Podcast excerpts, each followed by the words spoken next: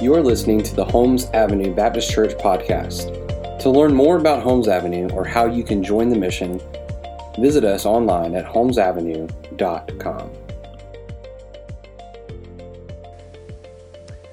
Well, Christmas season is upon us.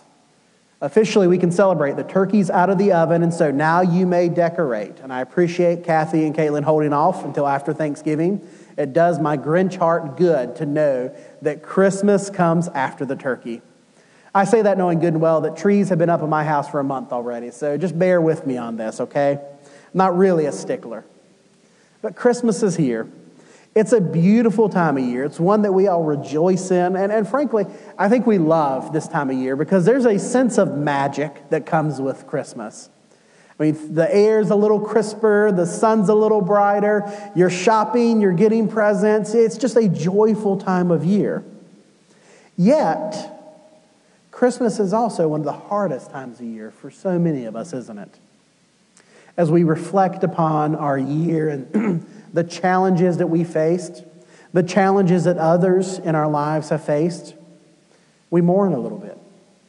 We look at the reality that for many people, this is one of the hardest times of year simply because the holidays look very different than they did years ago. I can't help but be drawn to thinking about my father and how the holidays look every year for him. It's been three years since my mother passed, and the holidays are sweet and still good, yet there is something different about them. Perhaps amid this despair or depression, this disappointment you feel in this year, maybe you're looking for hope. Maybe you're looking for something to bring back that joy and satisfaction. I'll ask this question Do you think that you can find hope in 90 feet of you? Within 90 feet, do you think there is hope to be found? I know it's an unusual question, but I want you to consider this story for me. I don't know if any of you are baseball fans. I am a huge baseball fan, so forgive me for this, but I want to tell you the story of the 2003 2004 Boston Red Sox. In 2004, the Boston Red Sox are down three games to nothing in the American League Championship Series. It gets worse. In game four, they are losing 4 3 in the ninth inning. On the mound, they have the greatest postseason pitcher that they're facing, Mariano Rivera, the best postseason pitcher in the history of baseball. He walks the first batter, and up steps Dave Roberts to first base to pinch run. Dave Roberts is not a great hitter, not a great fielder, but he's really fast, and he's got one job this night. One job he has to steal second base. He has to get to second because if he makes it 90 feet to second base, there's hope. If he makes it to second base, they have a chance. Well, what do you know? The storybook ending happens. And the next batter, Dave Roberts, steals second. And that batter goes on to hit a single right through the infield that barely makes it through two fielders. And Dave Roberts scores and ties the game 4 4. The Red Sox go on to win in extra innings, and, well, frankly, it seems like a really cute story because no baseball team in history has come back from being down three games to nothing in a seven game series. But wouldn't you know it, the Red Sox win game five. They win game six. And in this chill October month in 2004, me as a young baseball nerd, I am thrilled to be sitting on the cusp of history. Will this hope be fulfilled? Can the Red Sox win it? Full disclosure, I'm a Braves fan, so it's not that exciting. But it's also a moment of can they make history? Can they win? And wouldn't you know it, they win game seven. And then they go on to win this little thing called the World Series right after. And so that wasn't important. They had won this incredible series. Would you ever think that you could find hope in something as small as a stolen base? You see, the entire 2004 series, it hinged upon this stolen base for both teams. Everything rested upon this small thing. There was no path to victory until this moment. There was no hope to be found at all. You see, someone had to make a way where there was no way. This takes us directly to our bottom line. When you're searching for hope, when you're looking for hope this holiday season, when you can't find the way, you trust God to make the way. You trust God to make a way.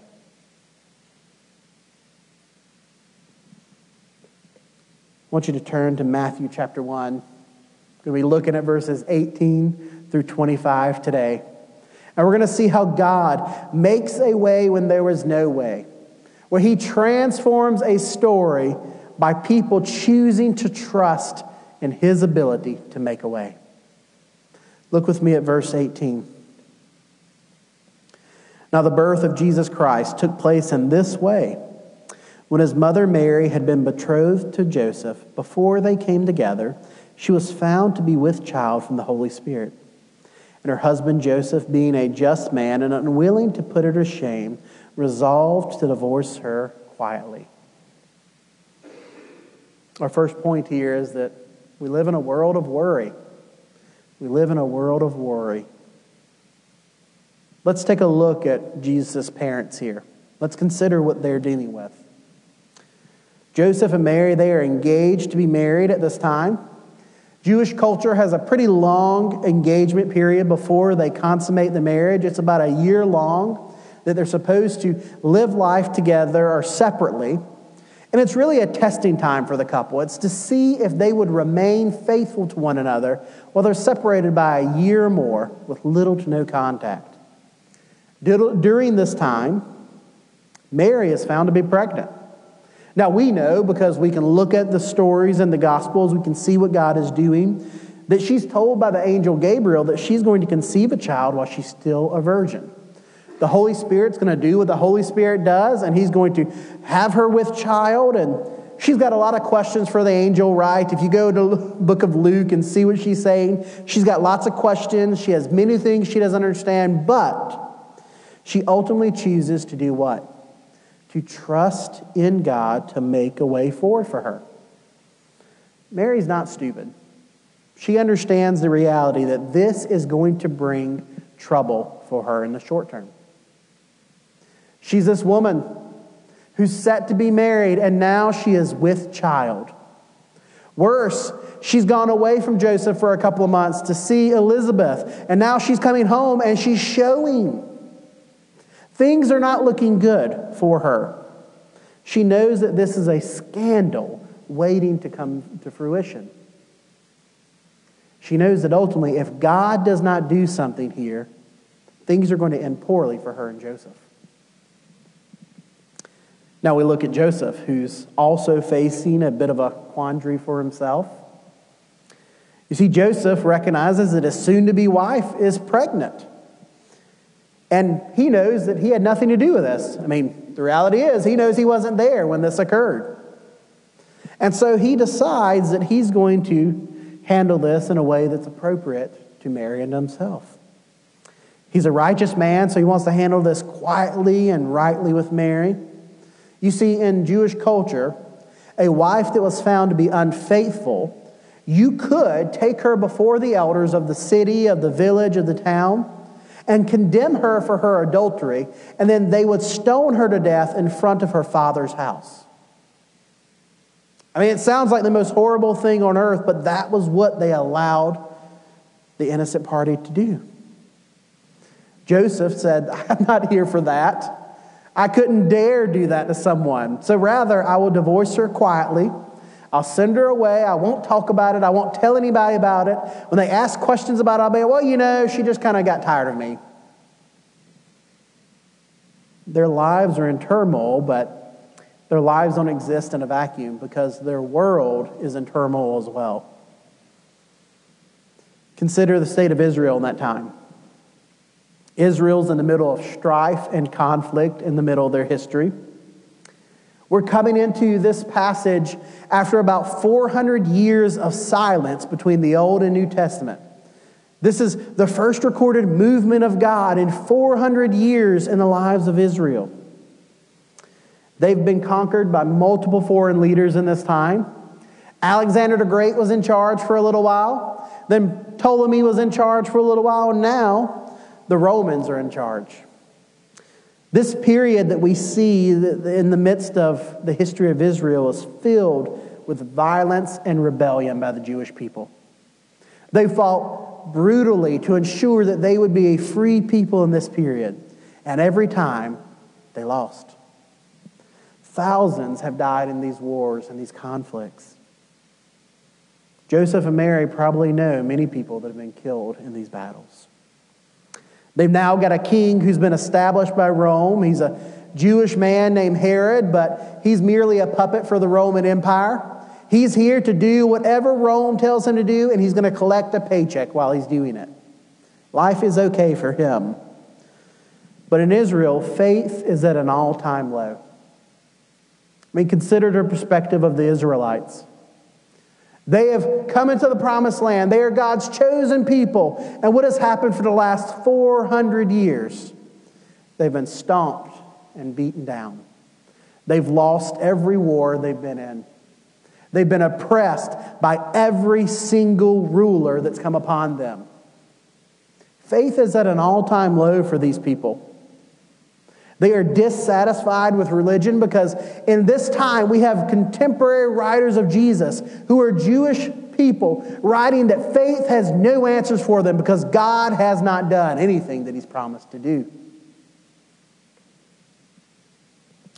The Romans and the Greeks, they're searching for answers too. They're looking to the Hebrews, the scriptures that found in Hebrews. They're trying to find some answer from there because they're looking at their pantheon and gods, going, you know, the Roman Empire is not doing so well right now either. Is there an answer found in these gods? And the Romans and the Greeks, they conclude there's not. Because if their God was so mighty, he surely would have done something for his people. Frankly, the only thing that everyone can agree upon is that it seems like there's no hope to be found.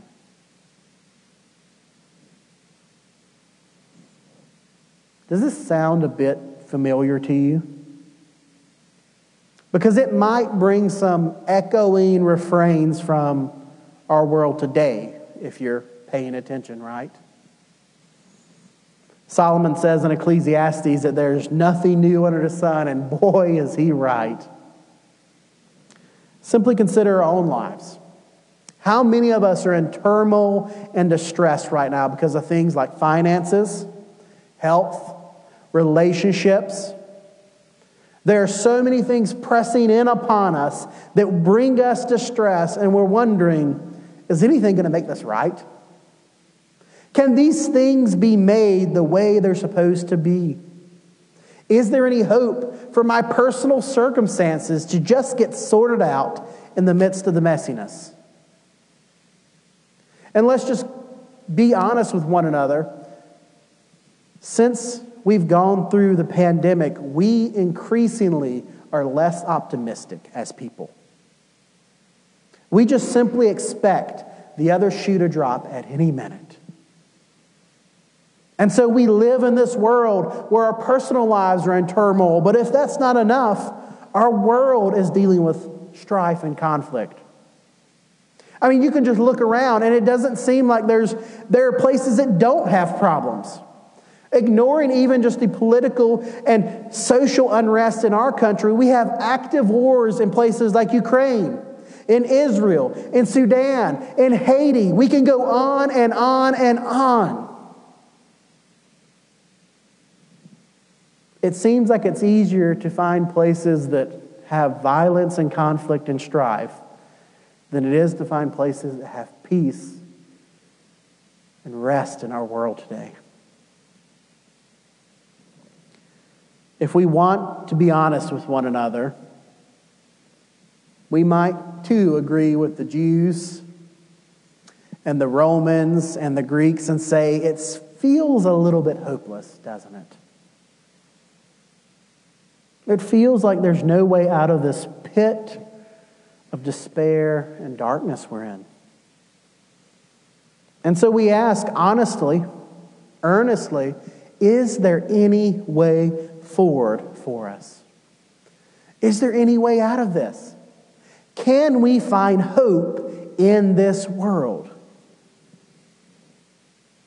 You see, in this passage, it's a very bleak, dark time. It's very bleak and dark in our world, yet, the entire story of the New Testament, the entire story of the New Testament is the very story of how hope came into the world. And, brothers and sisters, let me assure you that hope has not left the world. You see, this hope isn't just for the Jews or the Greeks or the Romans, it's for the entire world. This hope came in the form of this small child named Jesus. This hope broke into the world, not with a roaring thunder, not with rushing winds, but with a quiet, shrill cry of a baby being born. Well, how does this world change for Mary and for Joseph, for the society, the culture they're in? Well, as we see, their world of worry then becomes to transform into a world of hope. Look with me at verse 20. But as he, Joseph, considered these things, behold, an angel of the Lord appeared to him in a dream, saying, Joseph, son of David, do not fear to take Mary as your wife, for that which is conceived in her is from the Holy Spirit. She will bear a son, and you shall call his name Jesus, for he will save his people from their sins. All this took place to fulfill what the Lord had spoken by the prophet Behold, the virgin shall conceive and bear a son, and they shall call his name Emmanuel, which means God with us. When Joseph woke from sleep, he did as the angel of the Lord commanded him. He took his wife, but he knew her not until she had given birth to a son, and he called his name Jesus. As we come back to Joseph here, we see that his mind's made up about this scandal. The only thing he can think to do is he's going to divorce her quietly and he's going to move on with his life. He's just going to go and figure it out. He'll find another wife. She'll be okay. There's no need to ruin her life. But his plans are interrupted by an angel from the Lord. You see, this angel begins to point him to this future hope that he has in the Lord. He's told to not worry about taking Mary as his wife, which frankly probably sounds like the most ridiculous thing you could ever hear. Your wife is pregnant. It's in the midst of a scandal waiting to happen. But don't you worry about that. I'm sure that Joseph's eyes were continually rolling as the angel's talking to him. But the angel continues to speak. He says, in fact, she's still pure, and she's in fact doing a greater service for the Lord. He said, You don't need to worry about the things you're worried about here because it's going to be all right. He tells them this good news that you're going to have a son. That's what every father in this society looks for. They're hoping to have a son to be the heir, to take care of the family one day, to provide for their mother and for the children that they may have. And, and they're, they're looking for a male heir. And so Joseph is perhaps overjoyed by this fact that he will have a son. And the angel keeps talking, and it just keeps getting better. He says, Not only will you have a son, but this son is going to save his people. Joseph lives in a society where there's been constant wars and struggles and battles for freedom. And he's hearing this going, He'll save our people. I'm going to give birth, uh, my wife is going to give birth to this beautiful baby boy who's going to rescue our people. The angel proclaims that he'll save his people from their sins pointing Joseph's mind not to a political rescue, not to a social rescue, but to a spiritual rescue. That he's going to fundamentally change the hearts and minds of the people in the world. When Joseph wakes up, what does he do? He doesn't run away screaming. He doesn't continue with the divorce. No, he goes to Mary and says, I'm still going to marry you. We are still going to be husband and wife. Let me tell you about what the Lord has told me. And the Mary, Mary's there rolling her eyes, going, I think that I just told you that, you dummy. If you listened to me at any point in our relationship, you would know that this has already been proclaimed by the Lord. But thank you for catching up. She probably just said, That sounds great, sweetie. So when are we going to get something to eat?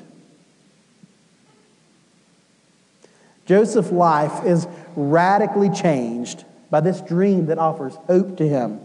It offers assurance to him. It gives him confidence that things will work. When Joseph had this dream, he really didn't understand the role that he was playing in God's great story. He truly didn't. He just merely got assurance in this moment that things are going to work out in the short term. You know, he, was, he could only see this little portion of his life that showed him that his life was a wreck and his dreams were destroyed, but God's making a way through this where there was no way. You see, Joseph, he struggled with the very same thing that the Jewish people were struggling with.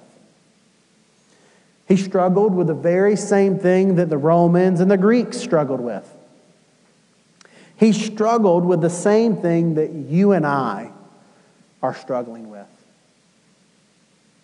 You see, the thing that we're all struggling with in this world today, throughout history, if we can call balls and strikes fairly, the thing that we're struggling with is trust. What Joseph needed, what the Jews needed, what the Greeks and the Romans needed, what you and I need is trust. You see, at its core, at the very core of what hope is. Hope is trusting that God has a plan for the world and for us. That's what it is. Hope equals trust. We are trusting that God has a plan and a purpose for his world. We are trusting that God has a plan and a purpose for you and for I. Hope is merely trusting that God will do what he has said he will do. It's the foundation of hope, resting in this truth that ultimately God is enough for us. See, this is what this passage is proclaiming to those who read it. This is what Matthew's writing about. He's writing about the birth of Jesus, this baby that is born, coming into the world as a meek and mild, innocent child.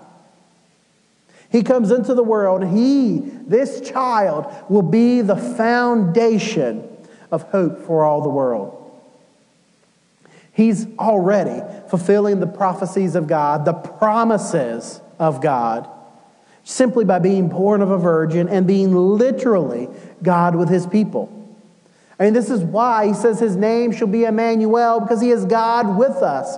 Not only does he walk this earth breathing the same air that we have breathed, but more importantly, he has come to save his people, fulfilling the gospel promise that's begun all the way in the book of Genesis. You see, in the very beginning of the Bible, God created the world, and things were good. And then Adam and Eve sinned because what? Because why? Because they did not trust God. And God promised in the garden that one day he would send his servant, his son, to defeat Satan, to end sin, to destroy death, and bring his people back home. You see, the entire story of the Bible can be summed up as people have a trust problem. And throughout history, as we study the scriptures, what do we see the foundational problem of every person that has lived in the scriptures reflecting as what? It's trust. They have not trusted in God. Hope is trusting in God. And the angel is ultimately showing Joseph that he needs to trust in God right now. Joseph doesn't understand everything that's been told to him. I'm sure once Mary er, shared the prophecies that she received from Gabriel, the angel, he was still a little confused about what was happening. Frankly, the angels didn't tell them everything, it didn't show them everything. He honestly doesn't even really know what he's supposed to do a few years down the line. However, he knows what he's supposed to do today.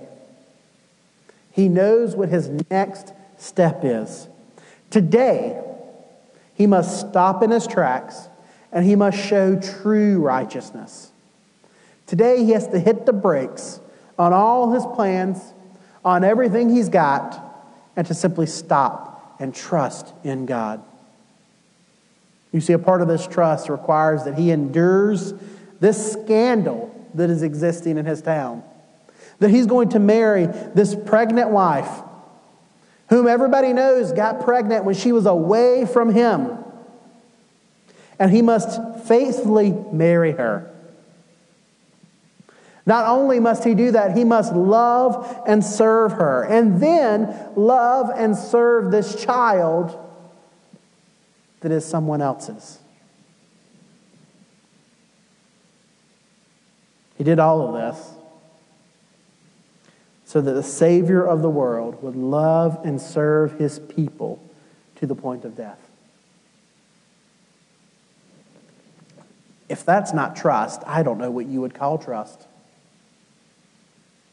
Joseph knows nothing beyond the fact that he's going to have a son, that his son's going to grow up to be the Savior of the world. He probably doesn't even really know what that means, but he has enough trust to say, okay, God, if this is what you're doing, I'm going to follow you. And I don't know all the answers. I frankly don't know what I'm supposed to do in the meantime. Like, he's going to be born and then he's somehow going to become the Savior of the world. Like, I don't know what that looks like. But I'm going to trust that in that in between time, you're going to work it out for my good and for your glory. This shows us that hope is it's kind of a messy thing, isn't it? It's not always wrapped up in a neat package with a bow on top. I think we're used to that kind of package just from Christmas movies, right? You watch any Christmas movie and the story ends with everything neatly resolved. It's a nice wrapped present with a pretty bow on top. And we just expect by the time we get to the end of the story, it's going to be resolved and everything's going to be done and okay. But hope isn't like that. Hope is something that can come and in fits and starts. Sometimes it's even hard to find. Yet the problem isn't found with hope. The problem is found with the ones who are searching for it. You see, if hope is simply trusting in God, if that's we can call a, you know, simple for dummies definition of hope. If it's trusting in God, then we have to figure out what it is that is preventing us from trusting in God. For some of us, it's pride. We think that we can figure it out. We think we can do it on our own. We think we are capable of wrestling through these things. And the truth is, we're not.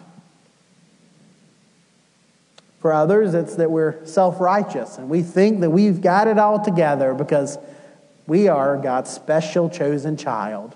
And of course, we don't need any help because we're good. We are the saved, we're the redeemed. We don't need any help from anybody. Yet others are wallowing in pity, saying, Woe is me, how could this happen? Ignoring the fact that someone's frantically shoving a ladder down in the pit you're in, calling you to get out. You see, the problem in whatever camp you find yourself in is not in the one who has brought hope, it's in the one who is looking for hope. Our problem is that just like Adam and Eve, just like every person who ever failed in the Bible, that we have a trust problem. We want to be the hero of the story. We want the story to be about us. But we just can't do it on our own. The truth is is that we don't need to be a superhero. We don't even frankly need a superhero in our story. What we need is this meek and innocent child to rescue us. What we need is someone to come make a way for us to have hope. Perhaps you're here today and you don't really know how to find your way forward in this life. You look at your story and it's messy, it's broken, and you're just not really sure where to go from here. What you need to do is to trust God to show your path forward. It's the very heart of the gospel. It's the very heart of the gospel. If you go all the way back to the beginning of the Bible, God created man to know him, to enjoy him, to be a part of his family. And in the beginning, things were good. And then we chose to stop trusting God. And in that moment, that lack of trust has led to thousands of years of heartbreak and despair. If you look around and you say the world is broken, well, then maybe it is. If you say the world is getting worse, then maybe it is. But just because those things are broken and perhaps getting worse, it does not mean that there is not hope to be found. Because the story of the scriptures tell us that when we sinned, when we chose to not trust in God, when we turned away from Him, He did not turn away. In fact, He promised in the garden, though you have chose to not trust me, I will never stop pursuing you. I will never reject you. You will never walk alone. Because though you do not trust me, one day I will send my son Jesus. This perfect sacrifice to make things right again so that the world can experience hope once again. And what you'll need to do to be rescued, to have a relationship with me, to see things be made right in your life and in your world is to trust me. Is to trust in what my son has done for you, to trust in his righteousness, his perfect sacrifice, and come back home. I want to draw your attention to our bottom line yet again. When you can't find the way, trust God to make one my dear brothers and sisters, wherever you are in your journey, wherever you are in your walk with God, whether you're seeking, whether you're not sure if He exists, whether you're a believer and you're struggling, your next step is to trust that God will make a way so that you might know Him. Trust in Him. Trust in His power. Trust in His character here in the next few moments, I want to give you an opportunity to respond to what God is doing in your life and in our world. You'll have an opportunity as our worship team comes forward to rejoice in song, singing of God's grace and mercy. But before that, we'll have a time of prayer. This is a time where you can speak to God, you can ask Him questions, you can confess things to Him. If you're not really sure what even to do there or how to do that, you can come speak to myself and we'll pray together.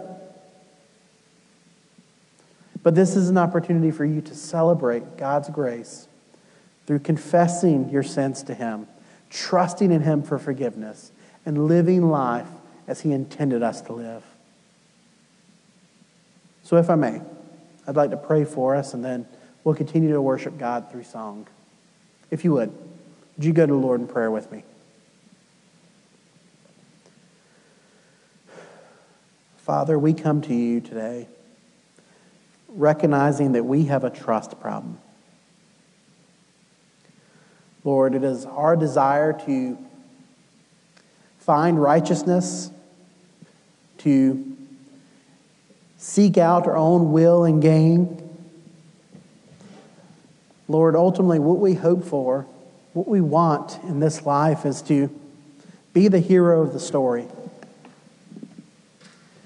And Lord, as you've told us from the beginning of the scriptures, the hero of this story is not us, but you. And so, Lord, I, I don't pretend to know where everyone who is hearing this is at. I don't know all the stories and all the challenges or difficulties that we're facing, but I do know this. You are a God who is worthy of trust. You have kept every promise you have made in the scriptures. You have kept every promise to your people for generations. That you have never once let us walk alone. You have never once abandoned us. Lord, we rest in this truth that your character shows that you are worthy of trust. And so, Father, what I ask today is that we could trust you. Lord, give us the ability to trust even when we don't know the way forward. Let us trust even when things are hard. Father, let us trust that you will make a way where there is no way, because that's just who you are, Lord. That's the story of what you've done throughout history. Where there is no way forward or there's no path for your people, you have broken into the world and made a way. Even the story of Jesus is an incredible testimony of this. Lord, there should not be any way for you to make an unrighteous people righteous, but you found it. Not only did you find it, you pursued it so that we might know you. Lord, today, what I would ask of you is to let us see your grace and mercy. Let us rejoice in you. Let us sing clearly and confidently because we are redeemed people who have taken our step of trusting you today. Lord, wherever we are, anyone listening, wherever we are on our journey, I pray that you would call us to take our next step with you, Lord.